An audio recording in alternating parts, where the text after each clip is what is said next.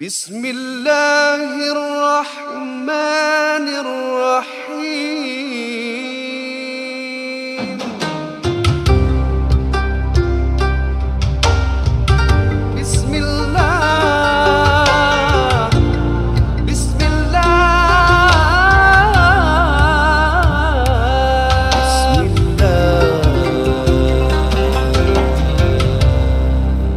الحمد لله ذي الجلال وشارع الحرام والحلال ثم صلاة الله مع سلامي على النبي المصطفى التهامي Masya Allah. Muslimin muslimat yang dirahmati Allah sekalian Selamat bertemu lagi Dalam satu rancangan NJU Bertemankan teman-teman Host anda Dino Rahim Zara Ismail Dan Raja Razi Dan uh, bersama NJU kita Al-Fadil Ustaz Muhammad Nuzhan أبدأ بالتحية العطيرة السلام عليكم ورحمة الله وبركاته Waalaikumsalam warahmatullahi wabarakatuh. wabarakatuh. Saya ni macam baru beli radio itu. Tapi makna dia abda'u bitahiyatil atira Apa tu maksud tu? Hmm. Apa hadis ni? Apa? Tak itu kata-kata bunga-bunga. Oh, maksud dia apa eh? Saya uh, silakan Ustaz untuk tafsirkan apa yang saya kata. Abda' tu saya mulakan Mm-mm. bitahiyah dengan ucapan al-atira tu yang wangi lah. Atar lah. Wow. The, the, the best ada apa The best greeting. of greeting Mm-mm. that is Sabar. salam. Sekali lagi at, apa? Abda'u Abda ni saya nak pakai untuk wedding Ustaz. Jadi Ah, ya, ya, ya. jadi orang akan ambil saya untuk Nampak wedding. legit. ya. Abda uh, Abda'u ab, abda'u bitahiyah bitahiyah uh, kira bitahiyatil atirah. til akhirah. Atir. Atirah. Kill. Atar, minyak kan, atar. minyak atar. Abda'u bitahiyatil atira. Assalamualaikum warahmatullahi abda'u tak, minyak atar.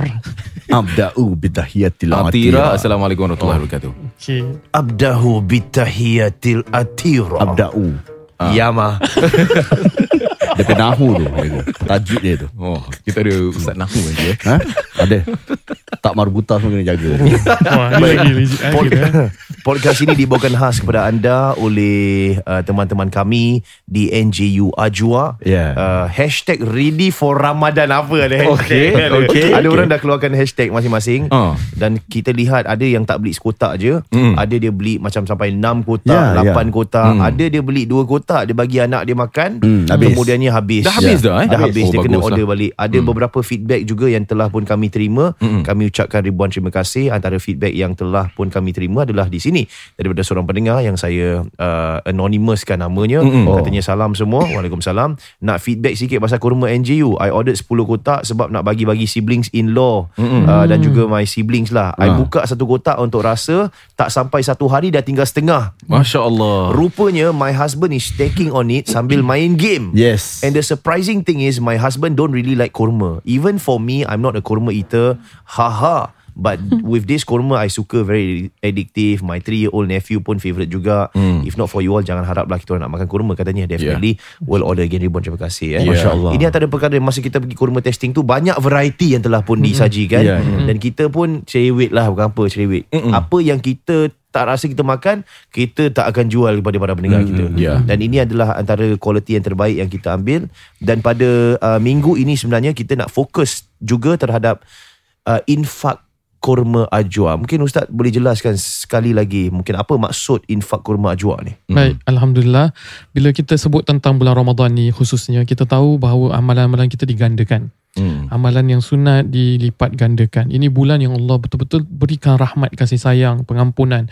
Allah pandang diri kita dengan rahmat. Jadi inilah masanya untuk kita berinfak juga.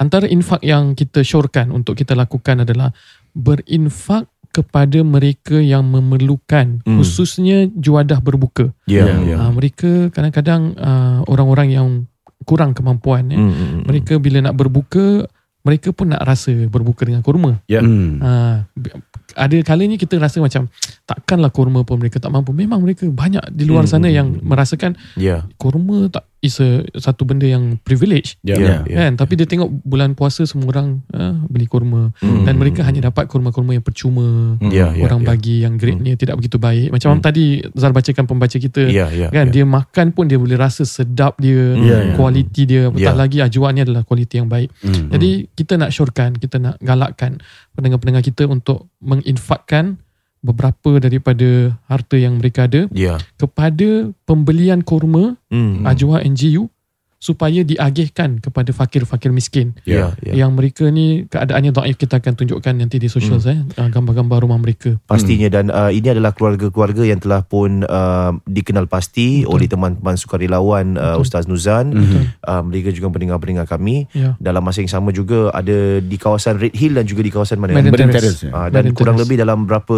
keluarga yang memerlukan ni? baik yang dalam Red Hill ni di bawah purview mereka eh Hmm. mereka almost like weekly mereka akan berikan kepada lebih kurang 200 rumah Mhm. 200 rumah I see. Ah, jadi 200 rumah ni yang mereka berikan merupakan orang-orang yang mereka identify Ya. gaji, kerjaya, memang Hmm. rumah yang daif. Kadang-kadang kita tahu kawasan-kawasan sebahagian tempat eh rumah sewa Hmm. ataupun belum ada pekerjaan, lebih-lebih lagi dalam musim Covid seperti ni Hmm. ada yang uh, ibu bapa terpaksa ada dalam duduk dalam jail Aha. tinggal cucu dengan atuk nenek yang tak bertugas hanya Ya. mengharapkan bantuan-bantuan bulanan daripada badan-badan kebajikan. Hmm. Jadi inilah yang kita nak identify. Jadi sekurang-kurangnya dalam Ramadan ni mereka dapat oh ah, ini Dapat daripada kaum kurma. muslimin kurma untuk anda dan ini bukan kurma yang mereka biasa-biasa makan lah. Ya, Kalaupun ya. biasa mereka makan ini grade yang lebih baik. Hmm. Ah, jadi Hmm. sesekali dalam bulan Ramadan ni kita nak kasih, nak mereka merasa kurma yang lebih baik. Ya. Keduanya kita nak berikan peluang kepada diri kita untuk menginfakkan Hmm. kurma supaya kita mendapat pahala yang berganda. Masya Allah. Ya, insyaAllah Ah, dan itu dia. caranya senang saja hanya perlu pergi ke www.nju.sg/shop ada option di sana untuk anda infakkan kurma eh. Beza kalau nak nak beli memang ada uh, option untuk beli Ya. untuk diri sendiri dan juga keluarga dan seumpamanya. Ada juga option untuk infak. Anda klik bermaksud di sana kami akan uh, beberapa banyak yang anda beli itu diagih-agihkan kepada keluarga yang memerlukan Ya. insyaallah baik saya tak akan uh, uh, menghalang ustaz untuk buat pembukaan kini Silakan. Hmm. silakan ustaz Now it's on to the show.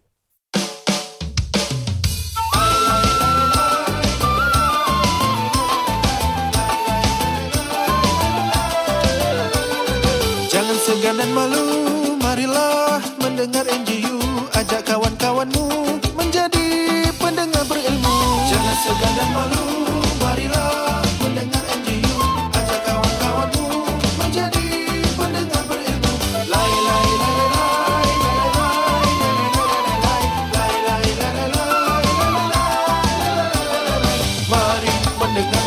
Selamat kembali ke NJU Non-Judgmental Ummah Non-Judgmental Ustaz Non-Judgmental Ustazah Non-Judgmental You and Me. Oh, kau? Non-judgmental uh... Ukhuwah. eh okey. Ya. bagus. Betul Ukhuwah yang tidak uh, Tidak judgmental Ya. mm non-judgmental ulama non-judgmental university. Hmm. ah, ada juga. Non-judgmental Uni. Uni apa? Ha? Oh, university. Uni, un, Bukan Uni tu uh, Yang Japanese Makanan Jep- Jepun tu Oh, yalah, kalau nampak makanan tu kita tak judge lah. Dia yang tak judge Oh, dia Benda tak tu judge, yang eh? tak judge dia tak boleh judge makanan-makanan lain Non-judgmental urang aring. okey Orang Uh, aring tak beli airtime eh Apa tu eh? Orang aring minyak Minyak Minyak, rambut. minyak tu rambut Ada Oh. orang dah banyak dah tag Oh ya ya ya. Sebab ya. mereka pendengar OLG Astaghfirullahalazim Apa kau nak jadi hiburan hiburan hiburan. OLG ni. Hai kami The, The Five Pillars. eh sekarang orang dah panggil Ya, Five ya, Pillars ya, eh ya, ya, ya, Ah, ya. Thank you terima kasih Saudara hari ini kita bersama dengan seorang yang sangat istimewa Hmm. Ya. Seorang yang telah pun uh, mengukir nama Oh. Bukan saja di Singapura Malahan di luar negara Oh. uh, Beliau mengharumkan nama negara Dan juga membawa kalimah-kalimah Allah SWT Membacakan ia dengan keadaan yang penuh syahdu Keadaan yang membuat orang terkesima Dan meneliti setiap pembacaan beliau hmm. Beliau telah pun dipaparkan dan ditayangkan Di beberapa TV-TV Di seluruh seantero dunia Oh kau dan telah pun uh, orang kata tu dinobatkan antara kori yang terbaik di Singapura lah. Ya. Beliau takkan kata sedemikian. Hmm. Beliau akan katakan masya Allah ramai lagi yang baik. Ya, ya, ya. Tapi Low profile lah. ha, Humble. Tapi Itu hasilnya terbaik. anda lihat Ya. antara ustaz yang mempunyai followers yang sangat ramai Oh, oh sih. 100 ribu Masya Allah. followers InsyaAllah. dan ini kalau kita combine the five pillars Hmm. punya follower tak dapat menandingi beliau Tapi Ya. kalau kita dah mula baca Quran, mungkin boleh. Astagfirullahaladzim. Tak boleh. Salah niatnya. Uh, salah. Maafkan saya. terimalah gini mungkin uh, Din anda boleh bunga-bungakan kasih kasih Oh. macam uh, lebih orang kata program Islami ni untuk opening Saudara-saudari yang kami muliakan, kini Arin, apa je Arin awak Ah, ya, ya, ya. TikTok. Saudara-saudari yang kami muliakan, NJU mempersilakan Al-Fadil, Al-Allamah, Al- Al-Mari Dah. yang berbahagia, Ustaz Zahil Zakaria.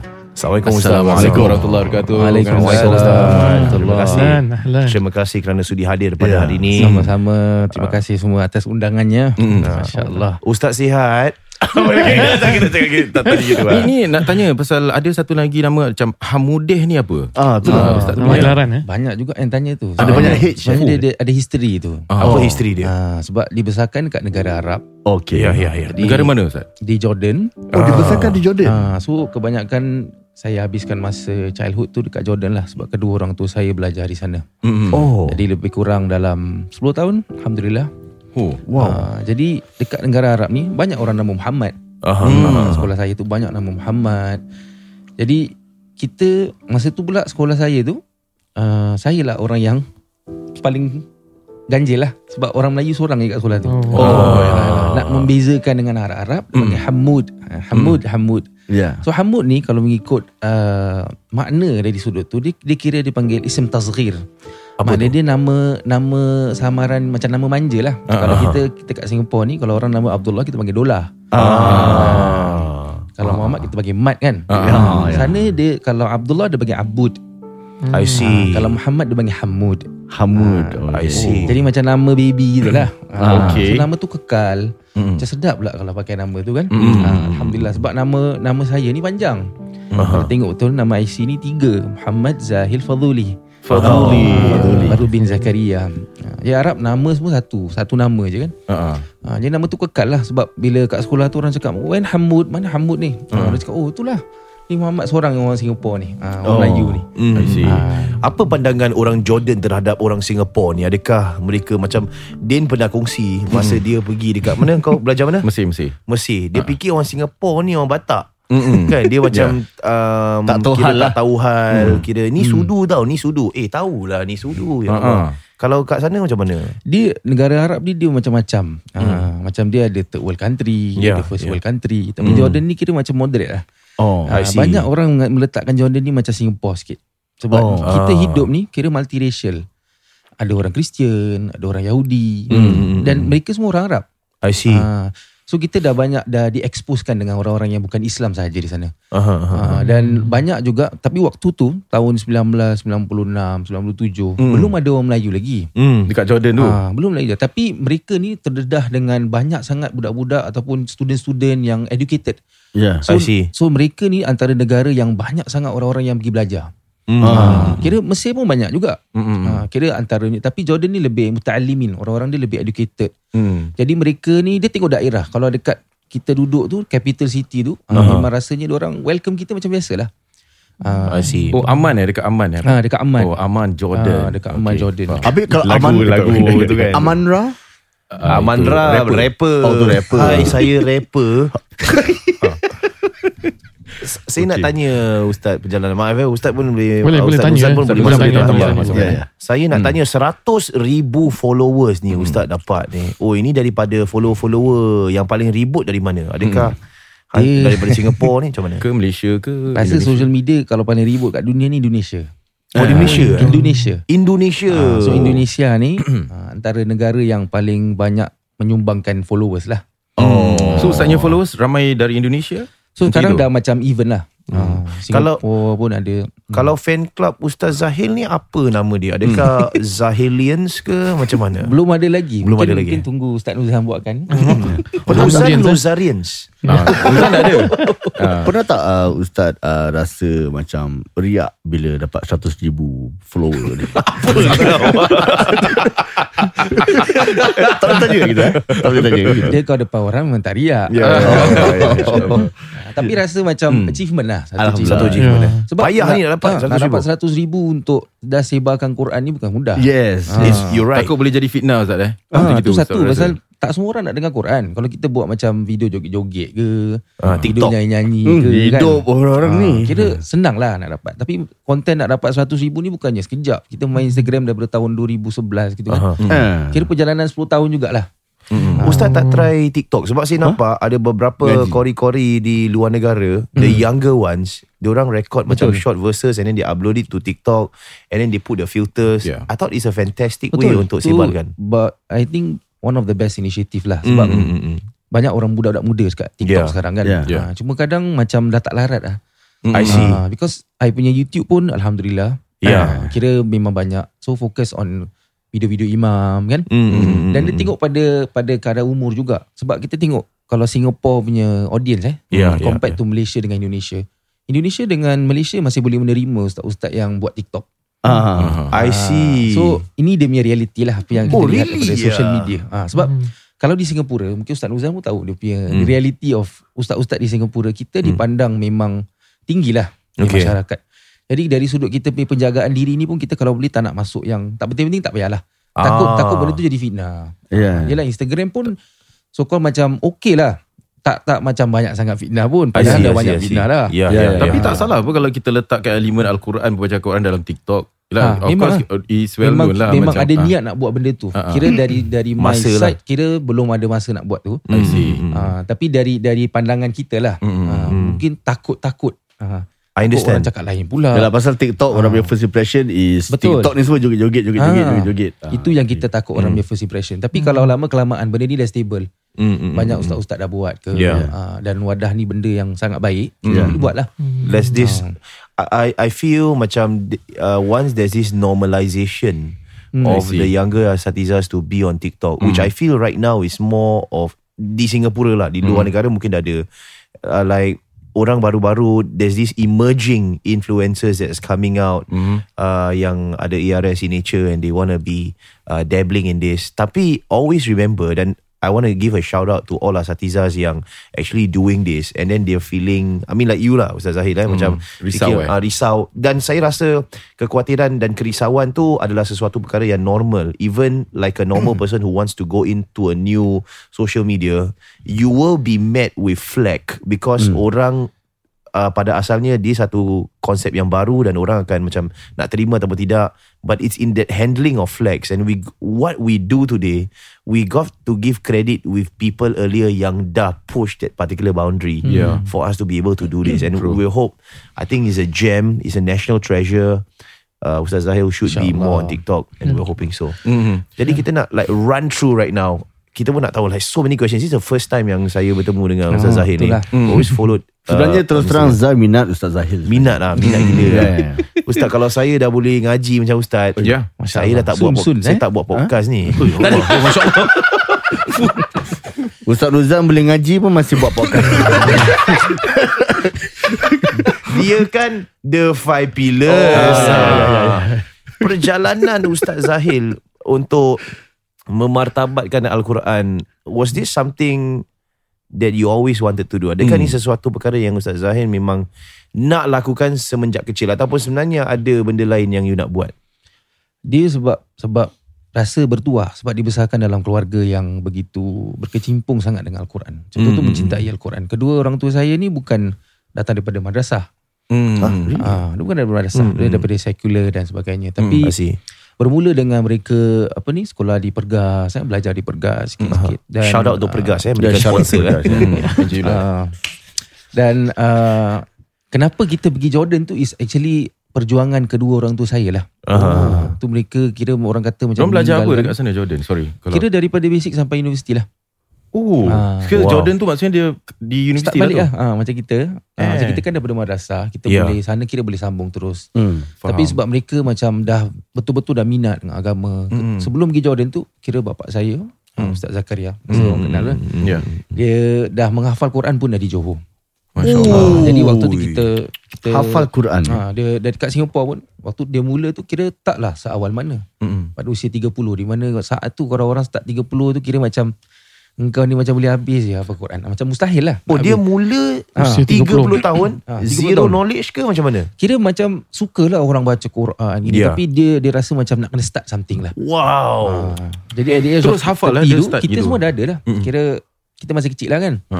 Hmm. So dia uh, Daripada kerja Pekerjaan yang baik Dia tukar pekerjaan yang ada Buat Yang kasih ada masa Untuk dia pergi Johor Kira sebab tu kita pindah Daripada uh, Tempat lain So kita Ya. pindah kat Yishun masa tu Aha. So pindah kat Yishun Antara sebab dia Sebab senang nak masuk Johor Faham. I see, I Ah, see. Jadi lepas kerja balik Dia letak makanan Buat dia pergi Johor Pergi hafal Quran semua Sistem hafalan Al-Quran pada waktu tu Adakah sama seperti sistem yang Ustaz lalui uh, beberapa tahun selepas? Sebab uh, is it like um, it's like a one system fits all model untuk hafalan? Because I've heard so many things dalam dunia penghafalan. Ya, ya, I don't know whether it's true or not. Diorang cakap makan kau cuma Makan boleh lah. makan ikan aja. Hmm. Kau tak boleh makan certain things. Pandangan kalau kau terpandang pun kau boleh hilang Ya, ya. hilang ingat hilang Ayat, ingatan ayat. pula hil- hilang ayat. ayat, ah.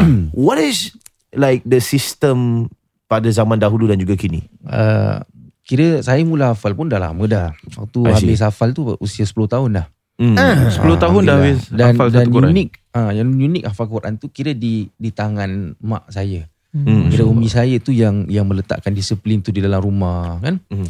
Jadi disebabkan dia cintai Quran tu dia nak tengok anak-anak dia tu. Ah, sebab Quran ni kalau kita tengok imam-imam yang di Masjidil Haram ke mana, Hmm. kalau dia menang competition ke apa, Hmm. orang tak akan cari dia, orang akan cari mak dia atau bapak Hmm. dia. Selalunya mak dia tu.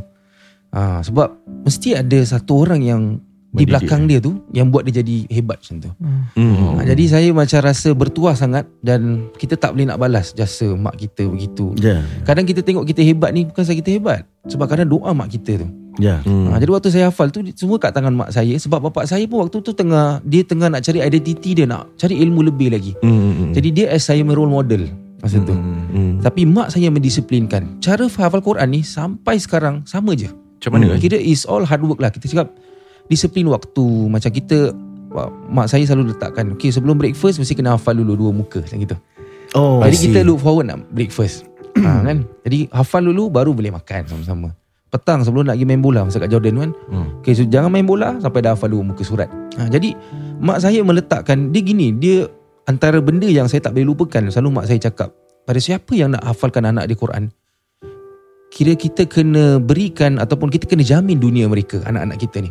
Jamin keduniaan mereka maka mereka akan menjamin akhirat kita.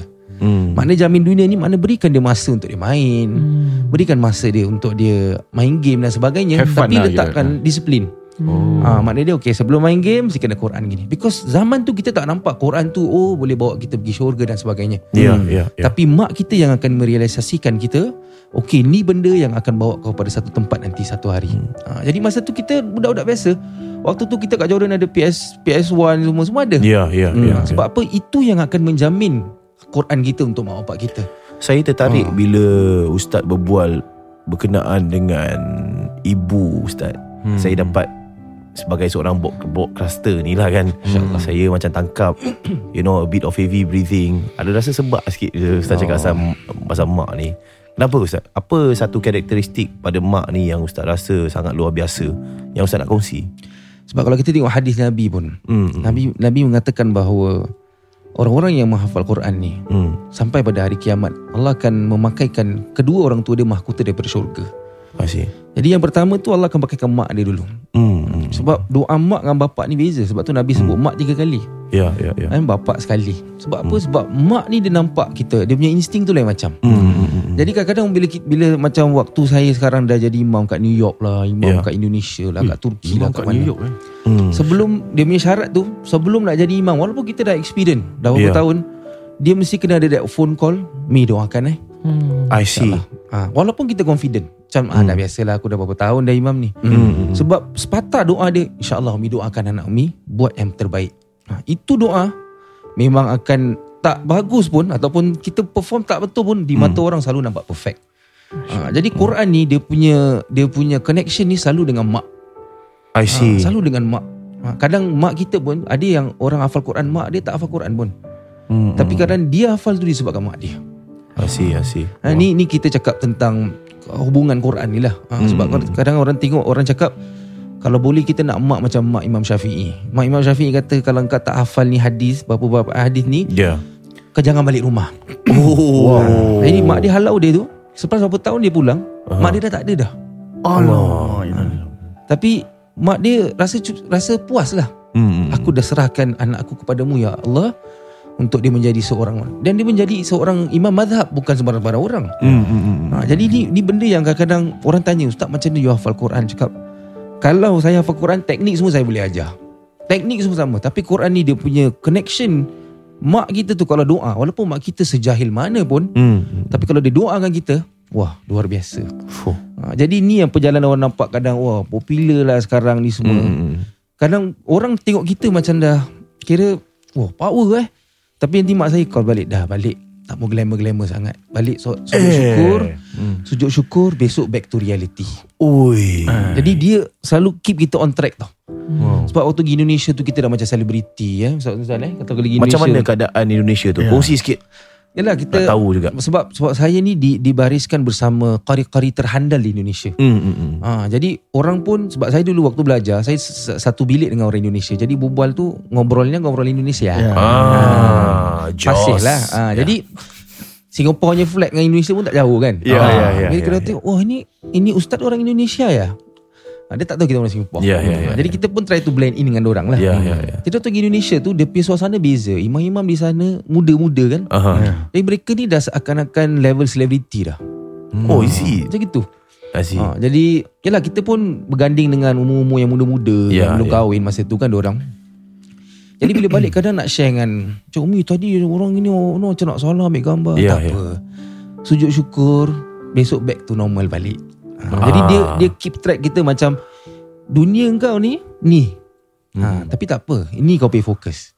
I see. Ha, ni semua permainan lah sebab yalah kita kena ada dunia juga untuk sampai ni. Ya, tak ada ya. tak ada semangat kan. Ha, kita Ah. nak share tapi this is dia punya di, kira orang kata dia punya bonus lah. Ha, kerana mak kita dah tahu cakap kalau dia macam melayankan kita kita dah dah terbawa-bawa dengan populariti tu. Aha, aha. Ha, populariti penting lah untuk kita maju ke hadapan. Ha, True. tapi fokusnya is kita punya progress pembacaan kita. Macam mak saya, bapak saya tengok Okay, daripada dulu saya ambil video waktu saya jadi imam Aha. waktu muda lagi Orang tahu Eh kenapa Ustaz ambil video kat depan Taruh GoPro lah Apa ni semua Orang tak tahu yang video tu Balik mak bapak saya check Eh. ha. Jadi mungkin satu dunia tengok Wah sedap yang kau baca eh Ah, Tapi macam Asal kau punya mat tak, tak balance Asal kau punya tajuk ni tak terang ha. I see. Sebab mak kita Lagi-lagi dia memang ahli Quran Dia memang orang Quran Dia Hmm. tahu Kau you can do better I see. ha. I Jadi see. itu yang saya rasa macam Masih lagi diberikan peluang Besar eh Sebab ni lah di antara pintu rahmat Yang saya masih ada lagi ni Hmm, hmm, sebab so one one phone call Mi doakan eh gini ah, kau, Apa insyaAllah boleh buat Tadi macam tak prepare lah Macam nervous lah Sebab Ya. Pernah digandingkan dengan Dengan imam-imam besar Syekh hmm. Mishari ni semua Oh. kan ah, Jadi Eh. Performer-performer hmm. gini kan Macam rare kan ah, Ya. Kat Singapore tu masa tu Ustaz Bo- pun boleh ada. saya tanya macam Hmm. your sorry aku banyak tanya kan. Eh, boleh, boleh, boleh. like especially your brush dengan uh, Tak Mishari ni. Hmm. How's he how's he like as a person? Really interesting. Nak tahu juga.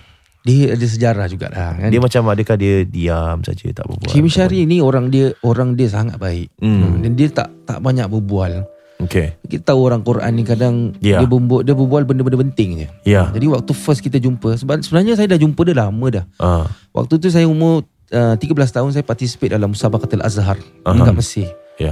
Jadi waktu tu dia pun one of the participant. Tapi dia dah jadi popular masa tu. Okay. So kira sejarah ni saya bawa kaset. Zaman tu kaset eh. Dia Aha. kalau ingat dulu ada CD kaset yang syarit satu satu Oh, ya, Quran ya, tu eh. Satu box tu Ah, kan. 30 Oh, ya, juz ya, ya. kaset tu. Ah, bawa ni dia punya tau. Bawa jumpa dia minta dia sign. Ah, minta dia sign tau. Kita fanboy lah masa tu. Ah, Masya Allah Syekh ah, Boleh kau signkan gini-gini kan Hmm. ah, Dia pun macam ah, Okay okay okay aku sign ah, Sebab Aha. dia orang Kuwait I see. ah, Jadi di antara negara-negara Arab yang terkaya Kuwait ni yang paling kaya juga Mm-mm. Kuwait dia Aha. besar So Huh. kita tahu Kita pun dari sudut Arab So kita tahu orang ada orang kasta-kasta Ah, jadi Oh, ada dia, eh? ah, Dia ada juga Ah, Tapi sebab dia orang agama kan Jadi dia Ah. macam okey lah Layan-layan gitu je lah Hmm. Ya. Ah, Tapi Waktu tu macam All the way dia As my inspiration lah Aha, aha. Ah, Terinspirasi sangat Macam mana suara dia ni boleh Bawa banyak orang Dekat dengan Quran Hmm, hmm, hmm. Ha, jadi bawa suara dia. Sebelum ikut suara dia dah banyak ikut qari-qari lain juga. I see. Ha, mana kalau you duduk dengan orang hafal Quran, orang belum bukan ikut satu qari je, dia boleh ikut banyak qari lain. Ah, ha, jadi tapi mesti ada satu qari yang dia favourite. Hmm, hmm, hmm, hmm. So kita tak kenal dia personally kan. So cakap ya Allah satu hari harap-harap dapat lah kau dapat buat apa performance ganda. Ya, jadi ya, ya. peristiwa yang dia datang Singapore tu masa tu Ya. ada ada ada macam persembahan lah. Aha. Just one month before that Ya. uh, kira dia ada buat macam competition dekat dia punya Instagram. So I hantar Ya. video lah. Dia hantar siapa hantar video aku akan share video ni gitu lah. Okay. Oh. Siapa boleh ikut sama macam suara aku gitu lah. Haha. Kali my video tu dia scene je. Oh. Dia scene dia tau. Ah. Mak alamak kecewa. Mak Syed tak tengok ke? See. So, dah macam dalam kepala macam oh maybe suara aku dekat sangat dengan dia ni mesti dia jealous ni. ha, kan? Ya, ya, ya. Jadi macam dah macam-macam Tapi masa tu isteri saya Saya baru kahwin masa tu Aha. Isteri saya cakap tak apa InsyaAllah satu hari you akan gini So kita pun okay lah Betul-betul Lepas one month Ya. Dengar ada organizer bawa masuk je Hmm. I see. ha, Jadi dia cakap dengan organizer Siapa Kau boleh panggil tak satu orang Aku nak duet lah Siapa Okay. yang boleh ikut suara ah. Oh. Jadi kira masa tu Macam sejarah lah Aha. Sejarah Kira Dapat sepentas dapat, lah. Dapat ah, Sepentas dengan dia Kira ah, mendendangkan qasidah masa tu I see. Hmm, see. dah apa Zat? Qasidah Mishari Kira Hmm. macam dia ambil Satu paragraf I ambil satu paragraf Nyanyi tu lah. sikit-sikit je paragraf. Nyanyi? Sikit je, sikit Oh sikit je Ah, sikit je. Nah, yang kita nyanyi malam tu is Anal Abdu. Hmm. Ha, so ni ini ini apa dia? Uh, qasidah ni sangat popular lah. Ah, ya. Kita ambil sikit lah serangkap Ah, lah. ya, ya. أنا العبد الذي كسب الذنوب وصدته الأماني أن يتوبا أنا العبد الذي أضحى حزينا على ذلاته قلقا كئيبا Oh.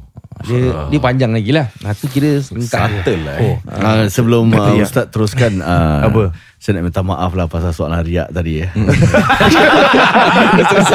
dah, dah tarik jauh. tak, aku nak tanya juga sebab kau Din kau ada macam persahabatan juga dengan Ustaz Zahil ni. Hmm, hmm. Kongsi sikit pertemuan kau. Tadi aku nampak macam borak-borak pasal schedule imam lah Ah, apa. itulah. Ni apa cerita ni? Sa- saya saya dah tolak tepi. celebrity uh, gossip apa? apa ya dulu saya tak ingat lah Ustaz. Macam mana tadi? Macam mana kita dulu? kita jumpa dulu. Ah. Masa tu saya belum belum lagi digelar ustaz lah. Tapi masa I tu see. kita jumpa saya saya dengan bapak saya jumpa Din kat masjid. Ah. Masa tu dia jaga salah satu masjid kat Singapore lah. Hmm. Ah, itu kira Takut kita kita punya Tampines. first impression lah masa tu. Ah. Ah, ah. oh, itu je first time dan, dan kita ada kerja sama sikit lah before this juga. Yeah. Okay, I Ah, see, I pasal see. Quran dan sebagainya. Banyak-banyak juga eh. Uh, Ustaz, uh, ni uh, mungkin ni soalan saya nak tahu betul lah. Sebab ni dalam segi pendidikan anak-anak eh. Hmm. Macam contohnya macam mana ibu ayah sematkan cinta Al-Quran, minat dengan Quran. Sebab kadang-kadang kalau mak ayah kita nak nak nak in a way nak follow cara diorang. Hmm. Tapi anak pun tak dia ada minat dia sendiri. Contohnya Betul. lah Ya, eh. ya, ya, Ah, Diorang minat pada oh taklah saya tak nak kepada sekian benda. Saya nak lebih kepada muzik contohnya. Hmm. Saya nak kepada main bola, saya nak belajar, saya nak jadi astronaut dan sebagainya. So Ya. macam mana mak ayah tu tanamkan minat betul-betul Al-Quran aku akan didik kau sampai kau hmm. akan jadi macam apa yang aku nak. Macam mana? Dia macam dia dia realisi, realisasikan. Ah, Ah. Kira macam dia dah buat Betul. kita nampak yang Quran ni satu hari akan bawa kita pergi satu tempat. yeah. Aha. Sebab mereka kedua dua mereka tu is kita punya contoh tauladan. So kalau Hmm. kita misal kata kan dia suruh kita hafal dua muka, dia orang mungkin hafal lebih banyak daripada kita. Jadi Itu sebelum ni ustaz punya- memang uh, memang dari lahir di uh, di ketengahkan tengah Quran ataupun kira dulu uh, dengar. ustaz ada sendiri minat macam oh saya awalnya saya minat pada benda-benda lain tapi kerana kena push push push untuk Quran Oh, saya dia, dia masa tak? tu pun macam rasa kita kena push. Ya ya. I ya. see. Macam I kita budak-budak kan masa tu kan. Ya. Ha, tapi dia macam sebab mak bapak kita pun bukan datang daripada orang agama juga dulu Ya, kan. ya. Hmm. Aha. Tapi macam mana dia orang boleh masuk? Jadi macam satu benda jadi question mark tau. Kenapalah mak bapak aku macam all out sangat dengan benda ni? Kan? I see. Ada terasa Ah. gitu kan. Jadi macam sebab tu kadang-kadang kita tengok budak-budak yang hafal Quran di mana-mana lah luar negara. Kira mak bapak hantar asrama ke apa, kan. Hmm. Bila balik kadang-kadang mak bapak tanya asal anak saya tak jadi. Ha, mm tak jadi kenapa tak jadi kan? Aha. Sebab satu je sebab kadang-kadang budak-budak tengok balik mak bapak, eh kau suruh aku hafal tapi kau pun tak hafal. Kau pun tak baca. Oh. Mak bapak Jadi- pun ada libatkan Ah, kena jadi libatkan diri dia juga. kena extra. Role model lah actually. Ah, role model. That's why Yeah. role model very important. Mungkin mak tu dengan bapak tu kira macam indirectly maghrib-maghrib kan tengok anak macam tak tak mengaji tak apa. Diorang Hmm. dua ngaji. Jadi kita rasa macam awkward tau. Eh ambil-ambil Quran ngaji. Ah, Walaupun kita tak ikhlas masa tu. Ya ya. Hmm. Ah, dia, dia benda ni secara indirectly. Tapi kalau dah lama kelamaan benda tu dah macam dah jadi damul tau. Dia dah mulkan kita. Faham. Dia dah macam betul-betul dah letakkan inilah kehidupan kita. Ha, jadi waktu tu saya kira Quran ni ada orang boleh hafal Quran lepas tu dia jadi like engineer dan sebagainya. Tapi mak bapak saya meletakkan abang Umi nak supaya Quran ni boleh bawa ke satu tempat. Ha, Jadi macam dia dah nampak tau. Hmm. Walaupun zaman tu orang tak percaya orang agama boleh boleh datangkan hasil dan sebagainya. Ya ya. Boleh mendapat apa-apa. Banyak Kita banyak macam- ada macam teman-teman saya juga cakap kalau jadi ustaz ni macam mana nak cari makan. Ha, betul. Tapi kalau ada anak 3 4 macam mana boleh ni ke? Hmm, jadi kadang-kadang reality juga.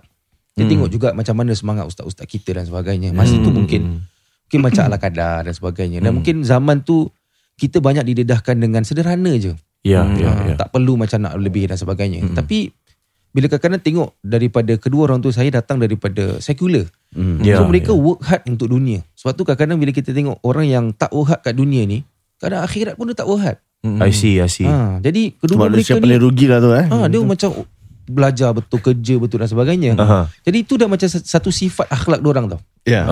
Nak macam semua benda buat the best lah. Sebab bapak saya sebelum dia jadi ustaz, dia he was a Singapore cyclist.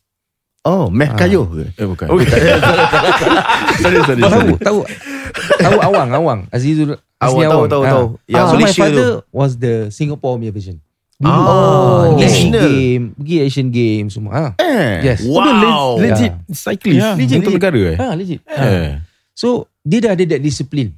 Yang I see. ni discipline, training dan sebagainya semua. Ha. Hmm. Jadi No bila dia wonder. buat ha, bila dia buat benda tu kan dia untuk agama pula lah. Dia implement that lah untuk Ha. Actually, correct me if I'm wrong. Nak jadi Qori ni, it is in a sense being like an athlete. Dengan ada disiplin, diet dan juga a code of ethos Hmm. hmm. that they've got to subscribe to. The ethos ni apa? Ethos kira macam ada etika dia. Oh. Ada apa yang boleh, apa yang tidak. Oh. And I believe different schools of thought and different schools of teaching would have their very own Disiplin yeah, dia tu lah. discipline macam okay, Yeah. daripada sekolah ni kita Faham. akan this kind of like Yeah.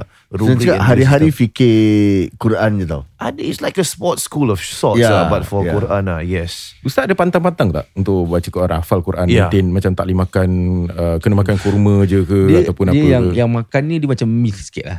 Ha, Myth eh? Ha, oh, mitos macam eh? banyak orang-orang yang jadi imam ni selalu badan besar. Ah. Sebab dia kadang dia suara dia, dia macam kira macam bola jugalah senang kata. Hmm. ah, okay. Kira kalau kita tengok produk kan Hmm, aha. Ronaldo tu Ronaldo tu produk yang dia work hard punya produk. Ya, ya. Hmm. Tapi Messi maybe dia tak train sebanyak Ronaldo dia dah bagus dah. Ya, Sebab ya, dia ya. gifted. Aha. So Oh. dalam qari dan imam ke ustaz ke yang membawa al-Quran ni kadang ada yang tak train pun. I see. Ah, tapi dia gifted. Oh. Tapi ada yang kena jaga tak boleh sebab ini ini pengalaman lah. Kita Ah. pun test juga.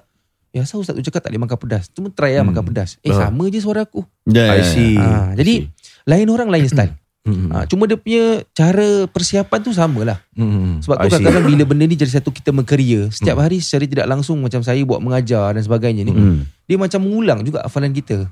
Hmm. Aha, aha, aha, So I macam see. dia jadi kerjaya kita Macam 24 hours kita dengan Quran So memang tak boleh lari Yeah. Jadi itu training dia Compared tu orang yang mungkin kerja lain Tiba-tiba bulan Ramadan kena jadi imam So kena siap lah Hmm. Dia, Ah. let's say kalau contoh kita suruh ustaz baca mana-mana ayat, ustaz boleh baca lah. InsyaAllah Eh. Ustaz-ustaz pernah lakukan sesuatu, Hmm. lepas tu ustaz lupa satu ayat. Oh. Ah, Dia, Kira dia macam- lupa ni kan Sekarang Aha. orang cakap Oh kau tu tengok perempuan kat MRT Macam kata Ah, kan nampak- nampak Ah, peha, Ada nampak ah, peha, Ni benda juga. kita dengar dulu kan Ah, ah. Ada cakap gitu juga ni. Ah, betul betul betul. Ada, ah. Ada. Ya, adakah ini mitos? ah, Boleh kata mitos jugalah Ya. Eh. Sebab sebenarnya kita ni kan manusia Ya, Oh, ya, kita, ya, kita ya. kena terima yang Kita ni setiap hari Mesti akan buat dosa I see, I see. Ya. Kita mesti terlepas pandang dan sebagainya. Ya. Ini Hmm. Dia Quran ni dia dua. Satu is memang legit training, lain satu is hubungan kita dengan Allah. Hmm. Aha, aha, aha. Maknanya dia kita punya sebab tu dalam dalam kita tengok eh kalau orang kata uh, etika ataupun adab orang Quran ni dia Ya. waktu orang tidur tu adalah waktu dia berdua-duaan dengan Allah. Tu dia extra effort lah. Oh, Ah. macam mana tu eh? Jadi macam Hmm. uh, orang yang menghafal Quran ni Hmm. dia orang kira seumpama orang tengah makan, waktu orang siang hari makan, kau sepatutnya puasa macam gitu. Ada extra effort lah. I see. Kau selama hubungan tu dengan Allah SWT kena extra special. Hmm. Hmm. Ha, jadi ha, lupa tak lupa memang Quran ni dia senang hafal dan senang lupa. Hmm. Senang hafal dan senang, senang lupa. lupa. Ha, oh, dia memang literally hard work lah. Orang kata Ustaz ada tips dan tricks tak? Tak ada. Saya everyday bangun pukul 5 pagi, mengulang 100 muka. Itu hari-hari juga buat. Pergi holiday tak pergi holiday sama juga rutin tu. Ah. So Wow. benda ni maintenance dia lebih mahal daripada Ferrari. This is like like like back to the athlete like Ronaldo, Hmm. Cristiano. I'm not talking about the uh, Messi, uh, the Ronaldo yang Brazil. nombor 9 tu. Yang sebenarnya dah habis lah. Yeah. He is at 36 ke 37 years old. Yeah. Hmm. And then hari-hari dia punya rutin sedemikian. Pemakanan dia it's lean meat. Hmm. And then after that it's every uh, one hour dia ada macam this cardio that he does and several different things. And that's the reason why he could last till you know it's a young man's game, right? Yeah. Yeah. Uh, orang selalu age dah uh, lah kira. 32 years old dah dah retire but he still at it. And I believe it's the same thing as well in terms of I mean it's, it's a eh? different uh, it's a different ball Yeah. game but is that Mhm. uh, hard work dan juga um, usaha yang kau lihat the product Hmm. is every, every single day it's latih to be latih to be latih to be Yeah, yeah. which also brings me to this point bermaksud uh, not point lah but rather question. Sebab dalam beberapa hari akan datang kita bakal uh, Ramadan bakal menjelang. Hmm. and we want to start dan juga you know with baby steps. Apa tip ustaz berkenaan dengan orang yang baru bertapak baru nak mulakan this habit? Dan juga soalan kedua kalau ustaz tak buat that 5am thing rasa janggal lah Rasa macam something missing is it Ah, Something missing lah. Wow. Ah, because kita, dia dia menghilang tu tak rasa. Kita tak boleh detect. Macam tadi you cakap oh mesti nampak dia ni ke apa seksi ke apa nanti kita Aha. terhilang satu ayat. Yeah. You tak boleh detect mana yang hilang. oh, Unless you baca the whole Quran. Ah, mana you tak boleh detect unless you hari-hari ulang lah. Then you boleh see, tahu oh alamak see. ni benda macam kokap sikit lah. Ah, ah, ah, ah. So ni kira rutin mana-mana orang yang hafal Quran mesti dia every week ni kita mentarget lah. Hmm. Almost every week at least once kita khatam tanpa melihat Quran. Faham? Oh. Berbalik pada tips orang biasa macam kita nak mulakan untuk Ramadan. Okay. Kalau orang biasa dia Quran ni dua. Aha. Orang dekat Al-Quran satu dengan makna dia. Sebab makna dia Masya Allah. Sebab dia kalamullah. Dia kata-kata Allah SWT. Jadi makna Aha. dia memang takkan lari. You mesti kena kena shoot kat diri you juga. Makna dia you kalau baca mesti terkena juga kat kita. Hmm. Lagi satu sebab Quran ni memang Nabi galakkan untuk diperdendangkan dengan suara yang sedap. Sebab Aha. Nabi pun suruh sahabat-sahabat, eh ni suara sedap kau baca boleh tak? Nak Ya, dengar. ya, Nabi ya. suka dengar sahabat baca. I see. Ha, jadi dua benda ni, either dia ikut dia go for makna atau dia go Hmm. for suara sedap. Jadi kalau you rasa macam you nak senang, Hmm. you dengar kori-kori yang baca sedap. Okay. Ya, ya. Ambil ambil dulu daripada dia punya kemanisan Quran tu daripada Ya. daripada suara yang sedap. Daripada bacaan yang merdu sebab Ya. nak kata orang Islam, non muslim dengar pun boleh nangis. True. Betul? Betul. True. Kan orang dah buat eksperimen banyak dah. Yeah. Jadi kadang-kadang dekat Ramadan ni kadang alamak aku nak baca tak tahu nak faham. Hmm, tak boleh Aha. lah. Hmm. Dengar dulu sikit-sikit. Sebab dengar Quran ni pun dah pahala dah. I see. I see. Dengar, tengok, pegang ini semua pahala. So kita dengar. Aha. Mungkin dengan mendengar tu kita dah start eh asal macam dia baca sedap lah tadi. Tengok Ya. makna dia apa pula. Ya. Soalan terakhir Ustaz. Hmm. Dengar pahala tu nak cakap Ya. apa hadis segan-segan kau. Saya ada satu soalan Oh, akhir sila, tapi kalau Apa? kau nak nanti aku akan eh. uh, uh, tutup. Baik, uh, dalam surah Yusuf. Hmm. Fuh. Alif lam ra. Tilka ayatul kitabil mubin. Hmm. Inna anzalnahu. Sambung ayat dalam surah Yusuf. Boleh, mesti terus eh? Ah, Silakan. أعوذ بالله من الشيطان الرجيم. بسم الله الرحمن الرحيم. ألف لام را. تلك آيات الكتاب المبين. إنا قرآنا عربيا لعلكم تعقلون. نحن نقص عليك أحسن القصص بما أوحينا بما أوحينا إليك هذا القرآن. وإن كنت من قبله لمن الغافلين Baik, terima kasih. Oh, Lagi lagi lagi lagi Betul, satu. betul, betul. satu. Okey, betul. Lagi satu. Okey. Wah. Sambung ayat ini dalam Okey. surah Al-Ankabut. وَلَا يَعْلَمَنَّ اللَّهُ الَّذِينَ آمَنُوا Sekali lagi. وَلَا يَعْلَمَنَّ اللَّهُ الَّذِينَ آمَنُوا Sambung ayat ini. أعوذ بالله من الشيطان الرجيم. وليعلمن الله الذين آمنوا وليعلمن المنافقين. Masya Allah. وقال الذين كفروا للذين آمنوا اتبعوا سبيلنا ولنحمل خطاياكم. وما هم بحاملين من خطاياهم من شيء إنهم لكاذبون Betul. Amazing. What do you see? What do you see in your mind? I was macam tengok-tengok you Hmm. Ustaz. Dia you spontan, tengok, eh, ah, Ustaz you, pun tak you tahu. macam lu, you tengok atas and then you're like zoning out and then while you Hmm, reading it. Do you visually see the Quran in front of you? Sebab saya Ah. I've I've I've heard of Qori dan juga uh, para hafiz eh. Hmm. Uh, they say they when you mention a certain ayat, they know it's at which page and they have a specific Quran that they hafal tu. So it's in their mental picture and like Oh, dia tahu kat mana mentally lah ah kira. dia boleh flip you know Hmm. and and it is inside of you do you see that Ya, waktu kita bila hafal Quran tu Yeah. kita kita ada konsep yang kita kita panggil the vis- visualization of memorize Yeah. lah. Kita Uh-huh. memorize tu kita visualize page dia sekali. So macam fotokopi lah. i see i Ah, so see itu pun membantu kita nak nak locate ayat tu kat mana. aha Saya aha. kata kalau ada surah gini, Ah. saya kata dia disebutkan ayat dia sama tapi penghujung dia lain. Hmm, Satu wa hmm, ila hmm, madyana akhahum syuaibah surah al-a'raf kan? yeah yeah yeah Ada juga sampai dekat surah Qasas. Wa ila madyana akhahum tapi belakang dia lain. Hmm. Qala ya qaumi ibudullah. Jadi kita tengok oh ini dekat rasul ayat kepala ayat dia. Ah. i see Yang ini dekat akhir ayat dia, akhir page dia. Ah, Oh, jadi man. kita dia kita dah visualize page dia dah, dah nampak dah macam mana tu. Oh, Ah. dahsyat eh. Dah Soalan- fotokopi. soalan terakhir eh, terima kasih akhi Ya. din Itu sajanya test Ustaz. Maafkan saya. Juju oh, Zuzu boy kira macam Oh, ya.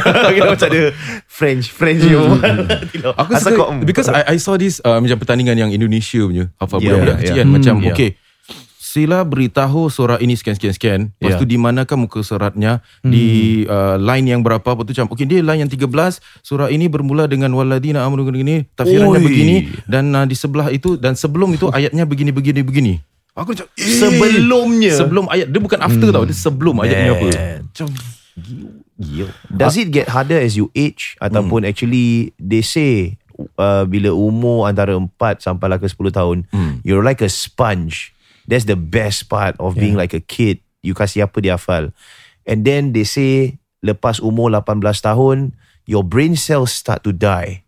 And then they don't regenerate like how you were when you were growing up towards puberty kan. Hmm. So Yeah. it, uh, basically your body degenerates. Hmm. Is it true semakin kita berusia semakin payah untuk kita do this ataupun actually the best kita nak buat ni bila kita budak lagi? Ha, dia secara logiknya budak-budak senang lah kalau Yeah. kita kasih dia orang hafal Mm, senang. Tapi dia punya konsistensi dia tu. Hmm. Whether dia istiqamah dengan benda tu sebab bila dia buat budak tu, budak-budak Yeah. bila budak-budak hafal waktu usia muda tu, Aha. dia dah menjamin mas- masa tua dia. Sebab banyak orang yang hafal Quran tak pernah nyanyuk. True. Kebanyakan. True. Eh, kebanyakan. Sebab tu kalau kita kat negara Arab, kita tengok kadang pakcik-pakcik rambut dah putih dah. Yeah. Duduk baca Quran je. Tanya apa semua tahu. Tak pernah Hmm, lupa. hmm, hmm, hmm. So dia dah menjamin masa tua dia. Quran ni dia akan buat you takkan pernah lupa. Sebab Hmm. dengan you menghafal Quran ni, insyaAllah benda-benda lain you nak hafal senang. Yeah, Ha, yeah. dulu waktu belum ada handphone, nombor orang kita hafal, address orang kita hafal. Semua. You're right. Ha, jadi macam di, dah jadi kebiasaan tau. Ha, Yeah. Sebab dah biasa hafal Quran kan. Benda lain semua macam eh senang nak hafal benda ni. Ha. Mm, So mm, bila daripada muda tu kita dah biasa setiap hari tu kita punya rutin dengan Quran dan sebagainya. Sebab tu kenapa kita buat pagi kan. Macam sekarang bila dah sampai usia macam saya dah 30 sekarang. Yeah, yeah. So dah merasa yang masa tu makin singkat. Sebab kita cari rezeki. Aha, Kita ada keluarga. Hmm. Jadi uh, nikmat bersama Quran tu pagi je. Kalau tak I buat see. pagi, memang balik petang depan main Tak bola lah. lah Apa tak ada time. Mm-mm. Ha, jadi disiplin itu tak, tak tak tak jadilah tak macam dulu. So dulu tak ada banyak tanggungan. Mm-mm. Ha, tapi untuk nak menunjukkan bahawa Quran ni memang selama-lamanya akan bersama kita. Kalau kita baca setiap hari ataupun kita mengulang hafal kita, Ya. dia memang boleh jamin hari tua kita ni kita normal macam orang muda je. Mm-mm. Ha, maknanya kita akan tua tapi kita punya jasad kita ni macam seakan-akan kita macam biasa je tak ada tak ada apa-apa masalah lupa dan sebagainya lah. Itu dari sudut Allah SWT jamin lah. Aha, so orang tu kalau dia selalu dengan Quran ni dia dia mungkin dijaga oleh Allah SWT. See. Itu Dan yang kita orang-orang yang baca Quran ya, macam kita doa sangat supaya sebab orang Quran ni Allah kata kalau kita jadi orang Quran betul yang hidupkan Quran yang betul-betul amalkan Quran Ya. Allah dah meletakkan kita ni label sebagai keluarga Allah. I see. Orang Quran ba- maksud ustaz definisinya adalah adakah orang yang hanya menghafal ataupun Yang minat. kalau minat membaca pun dah cukup sebab dia tak mampu untuk menghafal sebab Yes. umur pun dah lanjut dan sebagainya itu pun dah consider macam itu? dia Quran ni kadang Allah SWT letak orang yang kadang suka tapi tak boleh baca pun pahala dia besar. Sebab tu Nabi kata kalau dia merasakan baca Quran ni wa alaihi syak, dia ada kesusahan dalam baca, Aha. falahu ajran, dia dapat dua pahala dalam membaca tu. Mm-mm. Kalau dia salah.